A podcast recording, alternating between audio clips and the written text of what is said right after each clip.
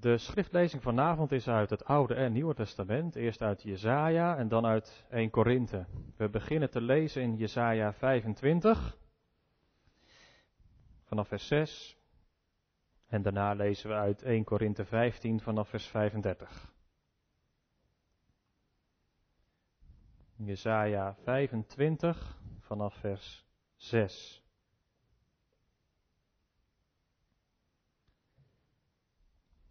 Dit is het woord van God.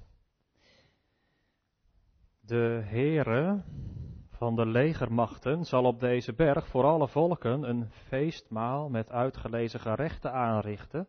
Een feestmaal met gerijpte wijnen, met uitgelezen gerechten vol merg, met gezuiverde gerijpte wijnen. Hij zal op deze berg verslinden de sluier waarmee het gezicht van alle volken omsluierd is, en de bedekking waarmee alle naties bedekt zijn. Hij zal de dood voor altijd verslinden. De Heere, Heere zal de tranen van alle gezichten afwissen en de smaad van zijn volk wegnemen van heel de aarde, want de Heere heeft gesproken. Op die dag zal men zeggen, zie, dit is onze God. Wij hebben hem verwacht en hij zal ons verlossen. Dit is de Heere, wij hebben hem verwacht. Wij zullen ons verheugen en verblijden in zijn heil. Want de hand van de Heere zal rusten op deze berg. Maar Moab zal onder hem worden vertrapt, zoals stro vertrapt wordt in de mest. Hij zal zijn handen te midden van hem uitspreiden, zoals een zwemmer ze uitspreidt om te zwemmen. En hij zal zijn hoogmoed vernederen, ondanks zijn listige handelingen. Hij zal uw hoge vestingmuren neerhalen, neerwerpen, neerstorten ter aarde, tot in het stof. Tot zover uit Jezaja en dan lezen we verder in 1 Korinthe 15 vanaf vers 35, waar Paulus deze woorden weer aanhalen zal.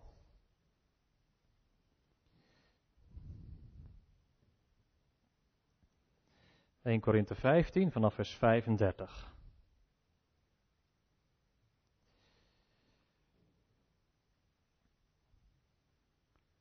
Maar, zal iemand zeggen, hoe worden de doden opgewekt en met wat voor lichaam komen zij terug? Dwaas. Wat u zaait, wordt niet levend als het niet gestorven is. En wat u zaait, daarvan zaait u niet het lichaam wat worden zal, maar een kale graankorrel, al naar het voorvalt van tarwe of van een van de andere graansoorten. God geeft echter daarmee een lichaam, zoals Hij heeft gewild, aan elk van de zaden zijn eigen lichaam.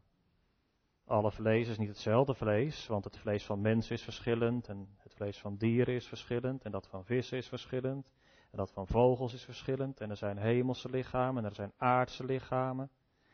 Maar de heerlijkheid van de hemels is verschillend en die van de aardse is verschillend. De glans van de zon is verschillend en de glans van de maan is verschillend en de glans van de sterren is verschillend, want de ene ster verschilt in glans van de andere ster. Zo zal ook de opstanding van de doden zijn. Het lichaam wordt gezaaid in vergankelijkheid, het wordt opgewekt in onvergankelijkheid. Het wordt gezaaid in oneer, het wordt opgewekt in heerlijkheid. Het wordt gezaaid in zwakheid, het wordt opgewekt in kracht. Een natuurlijk lichaam wordt gezaaid, een geestelijk lichaam wordt opgewekt. Er is een natuurlijk lichaam en er is een geestelijk lichaam, zo staat er ook geschreven. De eerste mens Adam is geworden tot een levend wezen, de laatste Adam tot een levendmakende geest. Het geestelijke is echter niet eerst maar het natuurlijke en daarna komt het geestelijke. De eerste mens is uit de aarde, stoffelijk, de tweede mens is de Heer uit de hemel. Zoals het stoffelijke is, zo zijn ook de stoffelijke mensen, en zoals de hemelse is, zo zijn ook de hemelse mensen. En zoals wij het beeld van de stoffelijke gedragen hebben, zo zullen wij ook het beeld van de hemelse dragen. Maar dit zeg ik, broeders, dat vlees en bloed het koninkrijk van God niet kunnen beërven. En de vergankelijkheid beërft de onvergankelijkheid niet. Zie, ik vertel u een geheimenis. Wij zullen wel niet allen ontslapen, maar wij zullen allen veranderd worden. In een ondeelbaar ogenblik, in een oogwenk bij de laatste bazuin. Immers, de bazuin zal klinken en de doden zullen als onvergankelijke mensen opgewekt worden. En ook wij zullen veranderd worden. Want dit vergankelijke moet zich met onvergankelijkheid bekleden en dit sterfelijke moet zich met onsterfelijkheid bekleden. En wanneer dit vergankelijke zich met onvergankelijkheid bekleed zal hebben en dit sterfelijke zich met onsterfelijkheid bekleed zal hebben, dan zal het woord geschieden dat geschreven staat. De dood is verslonden tot overwinning. Dood, waar is uw prikkel? Graf, waar is uw overwinning? De prikkel nu van de dood is de zonde en de kracht van de zonde is de wet. Maar God zij dank, die ons de overwinning geeft door onze Heere Jezus Christus. Daarom, mijn geliefde broeders, wees standvastig, onwankelbaar, altijd overvloedig in het werk van de Heere, in de wetenschap dat uw inspanning niet te vergeefs is in de Heere. Tot zover de schriftlezing en er staat geschreven, zalig die het woord van God hoort en het bewaart. Amen. Het thema boven de preek is het beërven van het koninkrijk van God. En dat lezen we in ons tekstgedeelte 1 Korinthe 15 vanaf vers 50 tot het einde. Het beërven van het koninkrijk van God. Drie gedachten de verandering, de overwinning en de inspanning.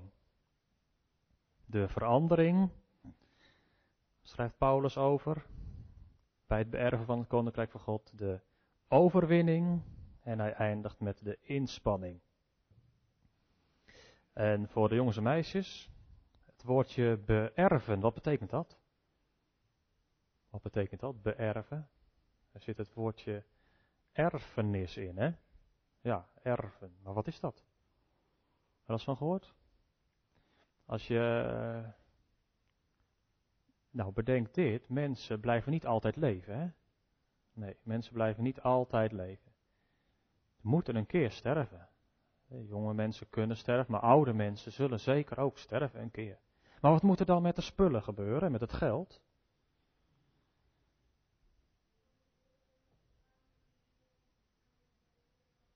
Precies. Heel goed. Ja, dat is precies wat ik zeggen wilde. Heel goed. Dat wordt verdeeld. En voor de mensen die achterblijven, ja, en dat kunnen families zijn of soms ook andere mensen. En degene die gestorven is, heeft dat soms ook opgeschreven. Hè? Dat noem je een testament, daar staat dat in. Dan kun je lezen wat hij had gewild, hij of zij. Nou, dat is dus een erfenis, is dat wat, wat overblijft. En kun je een erfenis verdienen? Kun je daar iets voor doen? Nee, hè? Dat, dat krijg je gewoon. Dat krijg je. Ja. Nou gaat het vanavond over het beërven van het koninkrijk van God. Het koninkrijk van God, wat is daar de erfenis? Nou, Paulus schrijft het, heeft het dan over eeuwig leven. Over eeuwig leven. Kun je dat dan ook krijgen? Ja, dat kun je ook krijgen. En dat komt nog een keer. Dat is nu nog niet, nu sterven de mensen nog. Maar er komt een dag dat dat voorbij is. En dat de mensen weer die gestorven zijn, weer op zullen staan. En dan eeuwig leven. De mensen die met de Heer Jezus hebben geleefd, met de Heer hebben geleefd, die mogen dan ook altijd bij de Heer zijn. Nou, daarover gaat het vanavond. Dat is de erfenis van het Koninkrijk van God. Nou, daarover lees je niet in de krant, hè? En in de schoolboeken staat dat ook vaak niet. Dan is het maar goed dat je ook zondag in de kerk bent. Want dan gaat het boek van God open, de Bijbel, en die spreekt daar wel over. En als je daarover hoort, dan kan het ook zo zijn dat als je de Heer Jezus kent, dat je daar misschien ook wel naar verlangt, toch? Naar die tijd dat Hij terugkomt. Het beërven van Gods koninkrijk, de verandering van het lichaam namelijk, de overwinning op de dood en ook de inspanning in het werk van de Heer.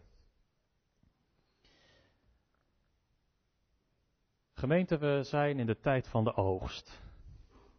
Toch? Als je als u misschien wel, of jij bekend bent in de agrarische sector, de boerderij, of, op een of anderszins, dan weet je, het is nu de tijd van de oogst.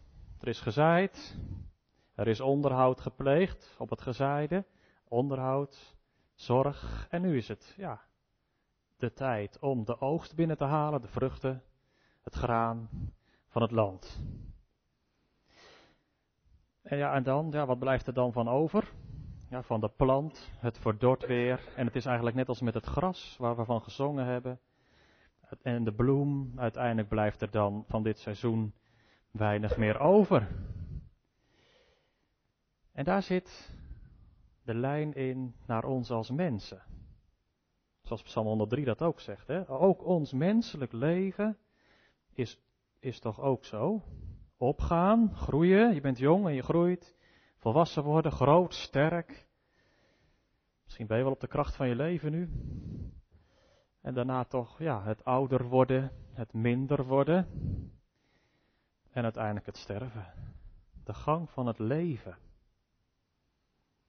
En in deze tijd, en in de wereld om ons heen, dat was in de dagen van Paulus niet anders, dan geldt het devies, en dan geldt toch eigenlijk nu ook wel, als je een beetje om je heen leest, zorg dan dat je, terwijl je leeft, in dit leven er dan ook maar alles uithaalt wat erin zit. Want hier moet het gebeuren, zolang je leeft, ja, dat moet je.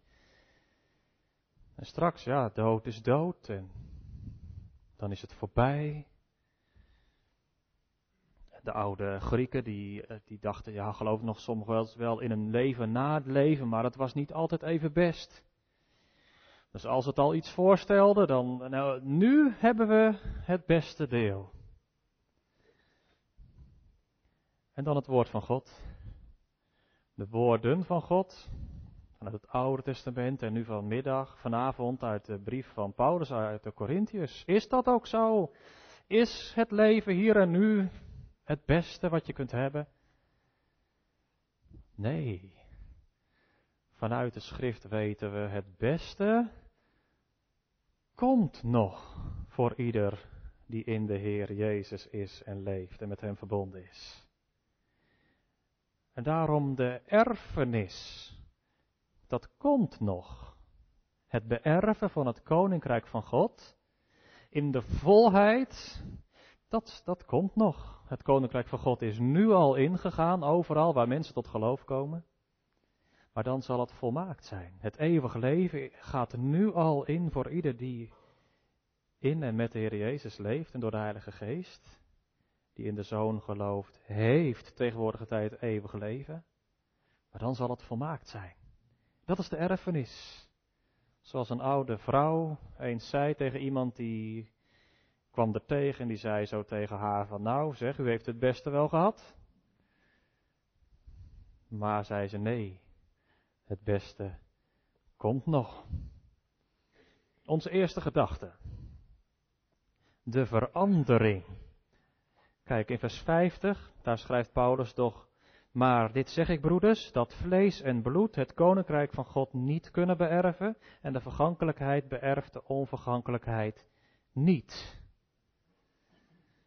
Wat betekent dat? Vlees en bloed, dat is je lichaam, je armen, je voeten, kijk maar, voel maar, je lijf. Die kunnen dat koninkrijk van God niet beërven. Met andere woorden, dit lichaam, dit vlees en bloed kan daar niet inkomen en kan dat niet beërven. Maar er is toch een erfenis voor ieder die in de Here leeft, ja, maar het kan niet met dit lichaam. Dus, want waarom kan dat niet? Dit lichaam, dit aardse lichaam wat je nu hebt, dat is een vergankelijk lichaam. En een verderfelijk lichaam. Kijk maar, denk maar aan een oud gebouw. Als je dat niet wordt onderhouden en nooit iemand doet er wat aan, op een gegeven moment raakt dat in verval en dan, dan wordt het een ruïne. Van buitenaf ruïneert het. Iets kan ook van binnenuit in verval raken en bederven, en dan noem je het corruptie, corrumperen. En zegt Paulus, als je nou goed kijkt naar het lijf en je aardse lichaam, dat is ook vergankelijk en sterfelijk geworden.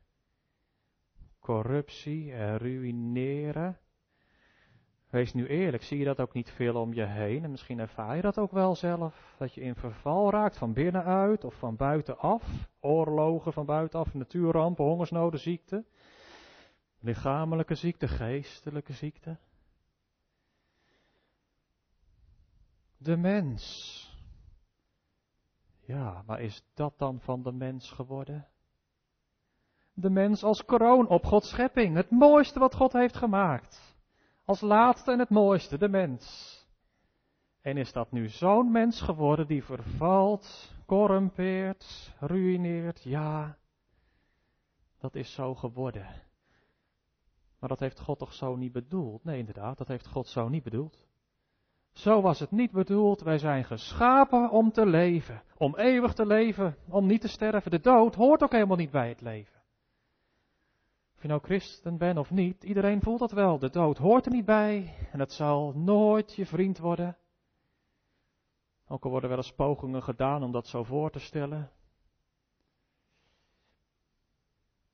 De dood is een vijand, daarover later meer.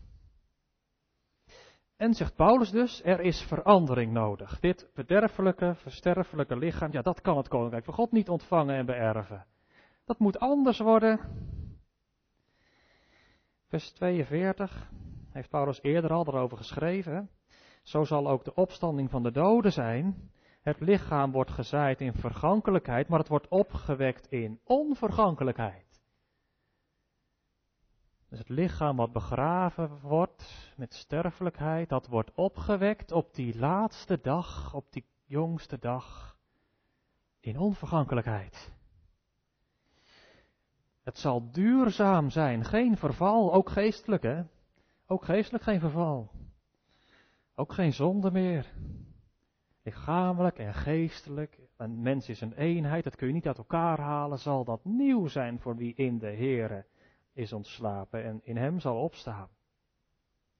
En dan het voorbeeld gebruikt Paulus van die graankorrel. Je stopt een korreltje in de grond van graan of, of een zaadje van een tomatenplant. En dan denk je, ja, wat komt daarvan terecht? Ja, zie je nooit meer terug. Nou ja, nee, het zaadje inderdaad ook niet en de korrel ook niet. Maar er komt een plantje. Die komt op, schitterend in de natuur. Elke keer weer, is toch een wonder. Dat opkomt en groeit. Nou, zegt Paulus, denk daar nu eens aan. Bij ieder die in de Heer is gestorven en begraven. Het lichaam wordt gezaaid, begraven. Maar het zal worden opgewekt. Het zal weer nieuw worden en dan onvergankelijk en onsterfelijk. Schitterend. Het wordt gezaaid in zwakheid, vers 43, en het wordt opgewekt in kracht. Het wordt gezaaid in oneer, het wordt opgewekt in heerlijkheid. En wie ingaat in het koninkrijk van God, die heeft niet langer dan meer het beeld van Adam, de man van het stof, maar het beeld van Christus, de man van de hemel. Zo dus het koninkrijk van God te beërven, die verandering, lichamelijk en geestelijk, zoals dus ook het lichaam van Christus, na zijn opstanding, die ons vernederd lichaam veranderen zal, zodat het gelijkvormig wordt aan zijn verheerlijkt lichaam. Wat staat er te gebeuren in de toekomst? Wat is de erfenis van het koninkrijk van God? Voor ieder die in de Heer leeft. Nou, dat is die verandering. Die ommekeer. Ja, en dan is natuurlijk de volgende vraag: wanneer is dat dan? Wanneer is dat? Ja, dat weten we niet. Maar dat het komt, dat staat vast. En zegt Paulus, je kunt het herkennen, het is bij de laatste bazuin. Dus er zal een bazuingeschal zijn. Dat instrument wat, wat, wat die sterke klanken voort kan brengen. Dan zal het gebeuren. In een ondeelbaar oog, winkeling of een aai. Zoals ook in het bekende muziekstuk. Een oogknipper, wat is dat nou? Dat is niks, hè? Open dicht. Zo snel zal dat lichaam veranderd worden. Ze zullen allen zo'n opstandingslichaam ontvangen bij de jongste dag als Christus terug zal komen. Jezus zegt het zelf, hij zal zijn engelen uitzenden onder luid bazuingeschal en ze zullen zijn uitverkorenen bijeenbrengen uit de vier windstreken van de ene uiterste van de hemel tot het andere uiterste ervan. En Paulus schrijft later, want de Heer zelf zal met een geroep, met de stem van een aartsengel en met een bazuin van God neerdalen uit de hemel en de doden die in Christus zijn, zullen eerst opstaan.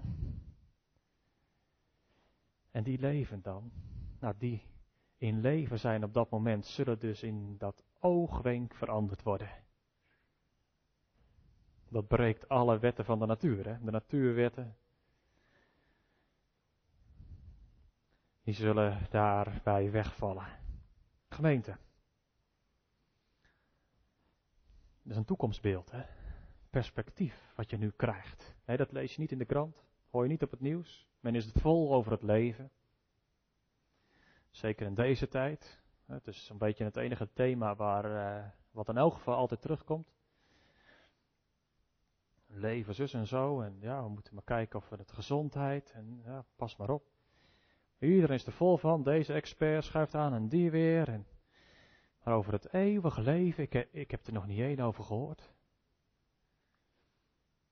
En ik denk dat wij als gemeente, zou het niet zo zijn dat wij als gemeente van Christus door Hem geroepen, heel erg moeten oppassen. Dat we meegaan in de maalstroom en in de denkwijze die heden ten dagen gemeengoed is geworden. Dat inderdaad het leven, het lijf wat je hebt, dat dat het alles is. En dat je daar alles voor moet opgeven als het nodig is. Dan zou het kunnen dat wij, ongemerkt misschien, zijn vergeten dat het beste juist nog komt. Nee, niet dat we ons aardse lichaam moeten verwaarlozen. Maar dat we dat wel in het juiste perspectief zien. Dat we daar zorg voor dragen. Maar op zo'n manier dat het niet in de weg staat dat we de stem van de Heer horen en het zicht op de toekomst blijven zien. Bijvoorbeeld zoals vanavond bijeen in het kerkgebouw. Het is toch verschrikkelijk als die gebouwen dicht moeten. Eigenlijk kan dat toch helemaal niet? Sterfelijk, onsterfelijk. Vergankelijk, onvergankelijk. Die verandering, dat is het eerste waar Paulus het over heeft. Niet voor te stellen, maar wel werkelijk. Het zal komen voor alle die in Christus zijn ontslapen. Het tweede. Dan schrijft Paulus verder en dan gaat het over een overwinning over een overwinning. Nou, wat bedoelt Paulus daarmee, een overwinning? Nou, wij kennen het woord overwinnen na een wedstrijd, hè jongens en meisjes? Als je een wedstrijd gespeeld, dan heb je een winnaar en een verliezer, of het is gelijk spel. Ja, maar het is mooist natuurlijk om te winnen. Maar Paulus heeft het over een wedstrijd en nou, schrik wel, weet je wie daar de tegenstander is? Wie daar de vijand is? Die vijand, dat is de dood. Ja, dat is natuurlijk niet een echt iemand, maar de dood is natuurlijk wel echt een vijand. Hè? En die dood is heel sterk. Weet je, die heeft het nou altijd nog gewonnen. Er is nog nooit, ik ben nog nooit iemand tegengekomen die heeft het gewonnen van de dood.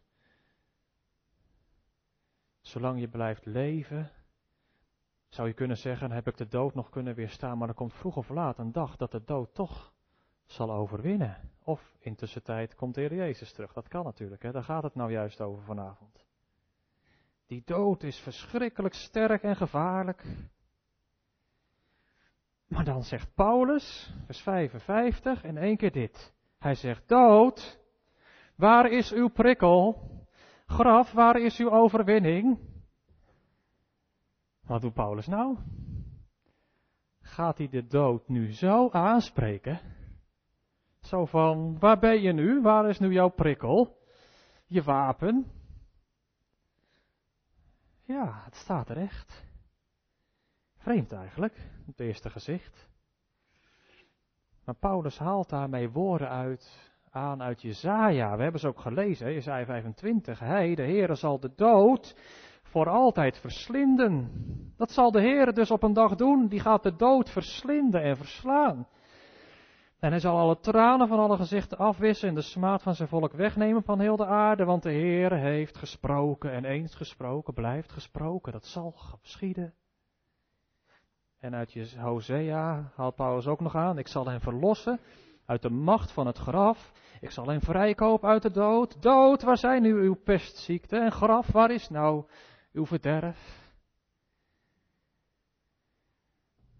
Jongen, wat is dat nou, Paulus? Kun je dat eigenlijk wel zeggen? Zou jij dat zo kunnen zeggen? De dood is toch de vijand?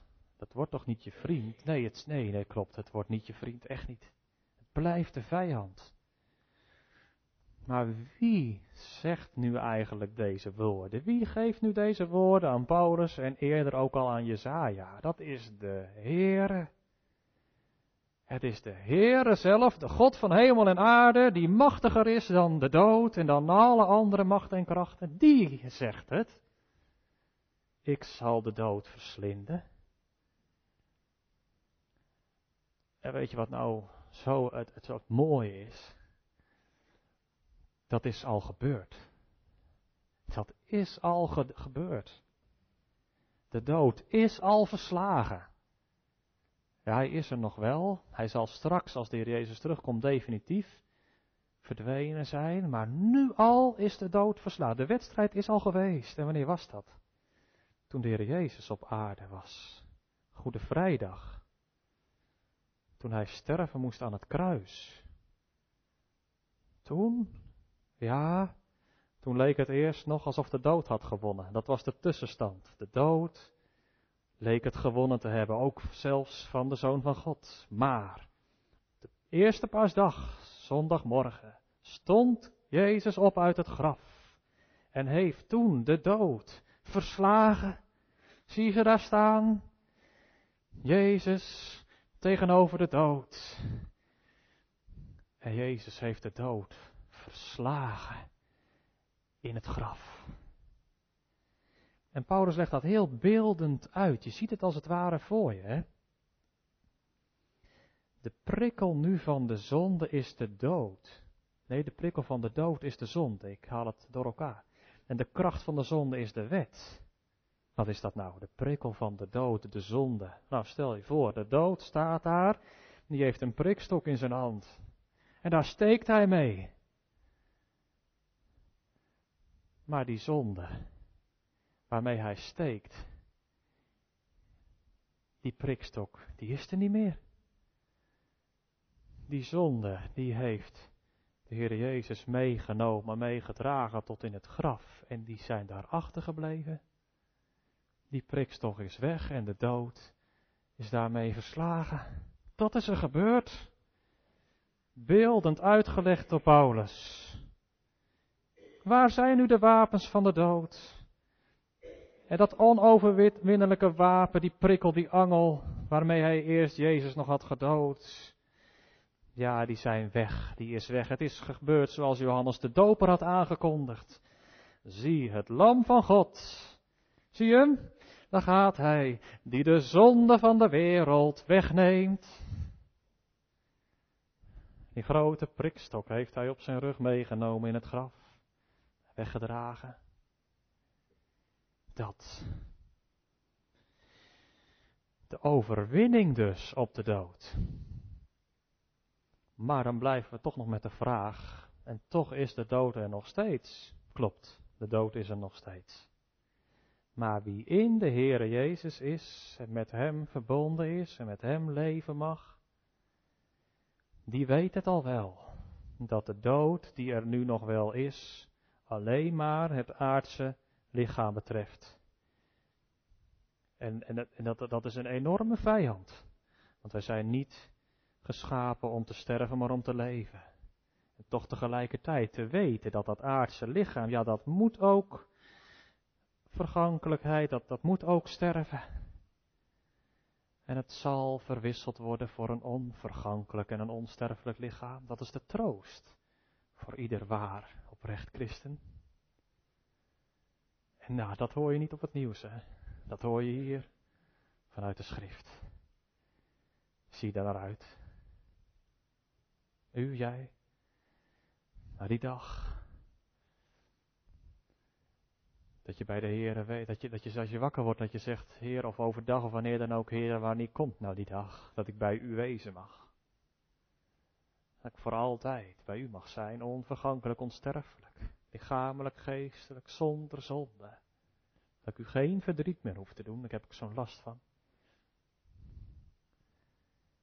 Of schrikt het af? Kan ook, hè? Dat je denkt, oeh, als het nou over de dood gaat, over het sterven, ik, ik, ik lijk eigenlijk toch wel een beetje op die Grieken, die, die, die, een beetje de leefstijl hadden van, en nu moet ik er alles uithalen wat erin zit, en ik moet er maar even nog niet aan denken. Ja, nee, inderdaad. Niemand moet denken aan de dood. Echt niet hoor. Dat hoeven we elkaar ook niet aan te praten. En toch, toch, als je leeft met de Heer Jezus, met Hem verbonden bent, dan kan het toch niet anders dan dat je er ook naar uitziet. Naar die dag dat je met Hem mag zijn. Voor altijd. En dat je verlost bent van jouw aardse, zondige, oude lichaam. Dat is het verlangen. Het derde waar Paulus over spreekt is over een inspanning. Het eerste, die verandering, en het tweede, die overwinning, dat is een soort toekomstperspectief. Hè? En eigenlijk ook een perspectief op het verleden. Je zou zeggen, dat is, wat heb je daar nu vandaag aan? Zo zondagavond en komende week, wat heb je daar nou aan om dat dan te weten, zo ver vooruit en zo lang geleden? Nou, ik zou zeggen, zegt Paulus, daar heb je heel veel aan. Dat is het laatste vers uit het hoofdstuk.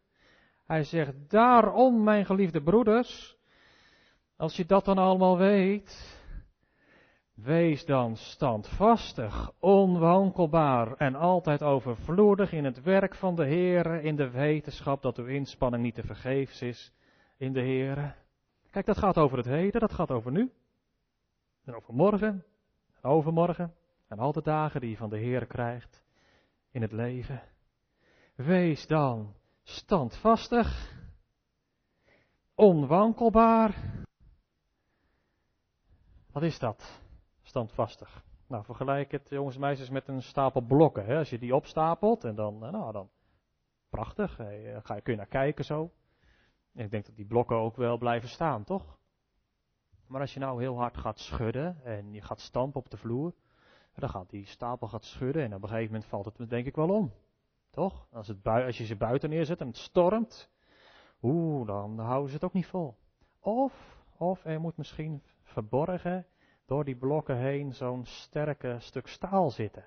Of hij zit aan de grond vast. Dan lijkt het wel een stapel blokken, maar als het dan gaat stormen en waaien en stampen, en dan blijft het toch staan. Dan moet je daar maar aan denken, zegt Paulus. Wees nu als christen die leeft in verbondenheid met de Heer Jezus. Wees dan ook zo standvastig en onbewegelijk. Moet je dat zelf doen? Nee, dat is Christus die dat in jou en door jou heen en door zijn Heilige Geest wil geven. En wanneer merk je dat nou? Juist als het om je heen stormt en waait, toch? als je leven op rolletjes verloopt en het gaat allemaal wel een beetje zonnig en goed, ja, dan is nog niet meteen duidelijk of die verbinding met de Heer Jezus en of het leven met Hem het ook volhoudt in de storm. Juist in de storm, als het moeilijk is en als er misschien omstandigheden zijn, zijn die heel verdrietig zijn, of die, die je niet begrijpt, of die oneerlijk zijn, waar je heel erg last van kunt hebben, Juist dan, zegt Paulus.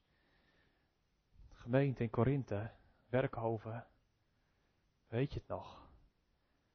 Kijk nog eens goed. Kijk nog eens terug naar de Heer Jezus en vooruit naar zijn komst. Daar gaat het naartoe als je met Hem bent en met Hem leeft. Wees dan zolang je hier op aarde bent standvastig en onbewegelijk. Laat je niet door dit of door dat helemaal in paniek of in onzekerheid of in reddeloosheid of radeloosheid meesleuren.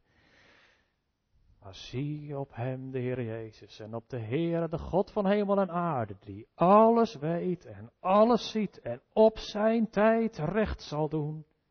En op zijn tijd recht zal spreken. Recht zal spreken.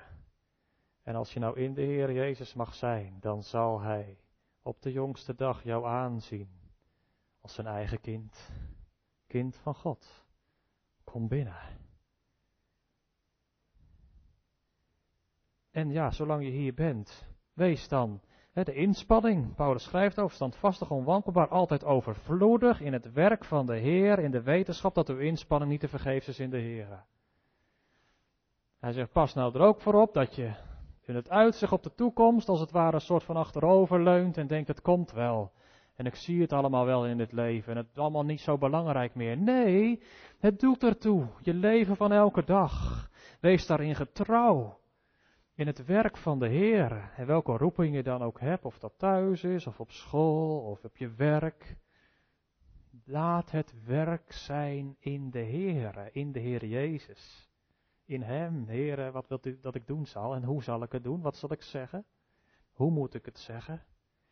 Hoef ik het niet verkeerd te doen, dat ik u daarmee verdriet doe. Mag ik uw goede geboden houden, ook morgen weer? Zo. En wees daarin getrouw in het werk van de Heer. En wat dacht, wat dacht je van het, het bidden? Als het werken in de Heer. Het gebed vermag veel. Inspanning dus, als het laatste wat Paulus noemt. En dan is het ook niet te vergeefs. Ja, maar ik zie er niet altijd wat van. Nee, maar dat hoeft ook niet.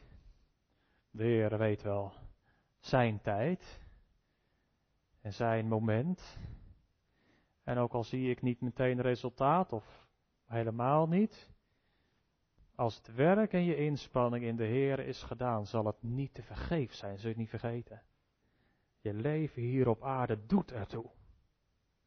Je bent door God bedoeld schepsel te zijn tot zijn eer en in hem te leven. En gemeente waar Paulus dan eindigt in het heden, dan, ja, dan doen wij dat ook maar. Hè. Nu, vandaag, vanavond. Heb je het weer gezien? Heb je het weer gehoord? Leeft u in de Heer? Dat is het grote geheim van de christen van een waar christen dan. je kunt wel een naam christen zijn, prima hoor, dan kun je een naam opplakken, ik ben een christen. Maar iedereen snapt wel dat een naampje, dat is het niet. Hè. Het gaat erom, leef je ook met hem. Met hem verbonden. Door hem, met hem voor ogen. Zou je, het ook niet met, zou je er ook niet aan beginnen als het nog niet zo was? Als hij nu gezegd heeft, ik zal die verdiende straf op de zonde zal ik wegdragen. Als je op mij vertrouwt en in mij gelooft, dan heb je het eeuwige leven. Vanmorgen begreep ik, ging het ook over uit Jezaja. Komt, koopt zonder prijs, wijn en melk. De Heer is een God van genade, van ontferming en van vergeving. Ja, maar ik ben, ben zo iemand die helemaal niet met de Heer leeft en die maar een beetje nep zit te doen. Nou, maakt niet uit. Het kan vandaag anders worden. Echt waar. Je zult ervaren dat als God spreekt, dat Hij dat ook echt meent. Dat het Hem om jou te doen is. Hoor mijn stem en je ziel zal leven. Jijzelf is het eeuwig. Dat is werkelijk leven. Dat is echt leven. Dat geeft de verbondenheid terug met je schepper en met je maker. Dat het weer goed is. Hoe het dan ook verder gaat. En dat je mag uitzien naar de dag dat Hij terug zal komen, Hij de Heer Jezus. Wij, wij hebben het beleden, we blijven het elke zondagavond. Ik geloof in de opstanding van de doden en in een eeuwig leven. Maar dat is dan niet zomaar een regeltje wat je even zegt, oh, dan gaan we weer over tot orde van de dag. Nee, dan is dat een, tegelijkertijd een verlangen. Ik geloof en ik vertrouw. Als Hij gezegd heeft, en zie, ik kom en zal alle dingen nieuw maken, dat het ook waar is. Kijk, en dat geeft toch een ander perspectief over het leven, dacht je niet? Een christen staat zo anders in het leven dan iemand zonder God. Zonder God is zonder hoop in deze wereld. Maar met God is met hoop op Hem. En dan gaat het nog niet eens om dat eeuwige leven. En, en dat krijg je er gratis bij, zou ik zeggen. Maar het gaat om Hem. Dat je zegt, Heer, nou heb ik dat helemaal niet verdiend. Want wie ben ik nou? Ik ben zo slechterik. Maar wilt u dat aan mij geven?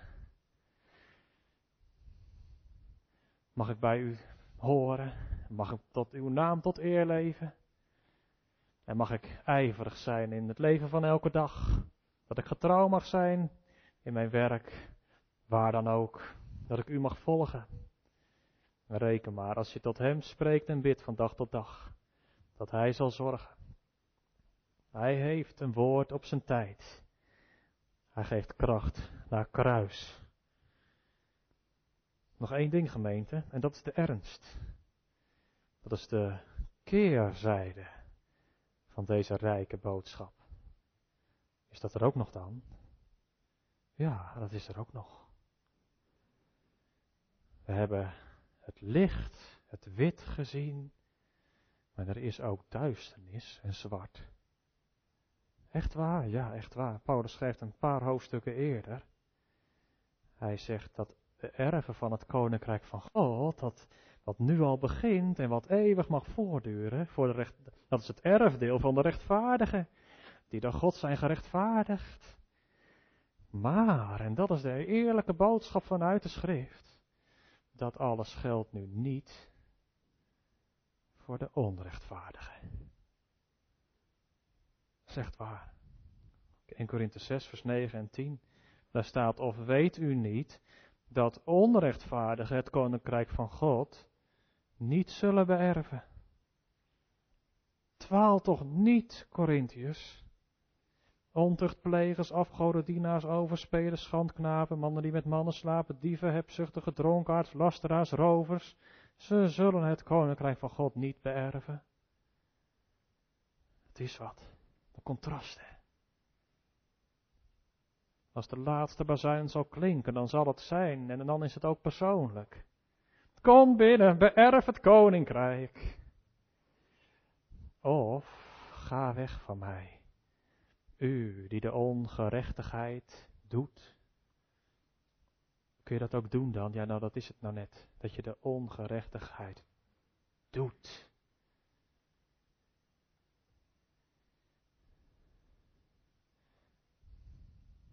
Had Paulus dat niet beter weg kunnen laten? Nou, wat denk je? Zou dat eerlijk zijn? Zou God ons met een halve waarheid naar huis willen sturen? Nee, toch? Ja, maar zegt misschien iemand, maar als ik dat nou ben, die de ongerechtigheid doet, zal ik dan ook het koninkrijk van God niet beërven? Als je de ongerechtigheid doet, zul je het inderdaad niet beërven. Dat is wel waar. Maar daar blijft het niet bij, gemeente. Dat snap je natuurlijk wel, hè. Want waarom klinkt dat nu ook vanavond weer, die boodschap? Niet om je bij God weg te jagen, maar juist omdat je weer, dat je voor het eerst misschien wel of weer opnieuw bij Hem terugkomt. En zegt, Heer Jezus, met mij wordt het ook helemaal niks. Ik ben die zondaar, ik ben diegene die de ongerechtigheid doet. En ik had het nog wel zo voorgenomen, dit of dat, maar ik heb het deze week weer gedaan. Snap je? Daar kun je nog zo last van hebben, juist ook als je de Heer kent of niet toch? Het is net als met die tollenaar die naar de tempel gaat en, oh God, wees mij de zondaar genadig. Maar hoe ging hij naar huis? Hij ging gerechtvaardigd naar huis. Dat had hij zelf niet gedaan, maar gerechtvaardigd, dat betekent God deed dat met hem. Ja, met hem, die het niet had verdiend. Komt, koopt, zonder geld, zonder prijs. Niet verdiend, toch gekregen, dat is genade. En dat is er voor ieder die zich aan de Heer toevertrouwt, die in Hem gelooft. Geloven is aan Hem vertrouwen, toevertrouwen. Heer, u zegt het. Dus is het toch zo? Ja, het is zo. Dat is geloven, vertrouwen. Wonderlijk, hè?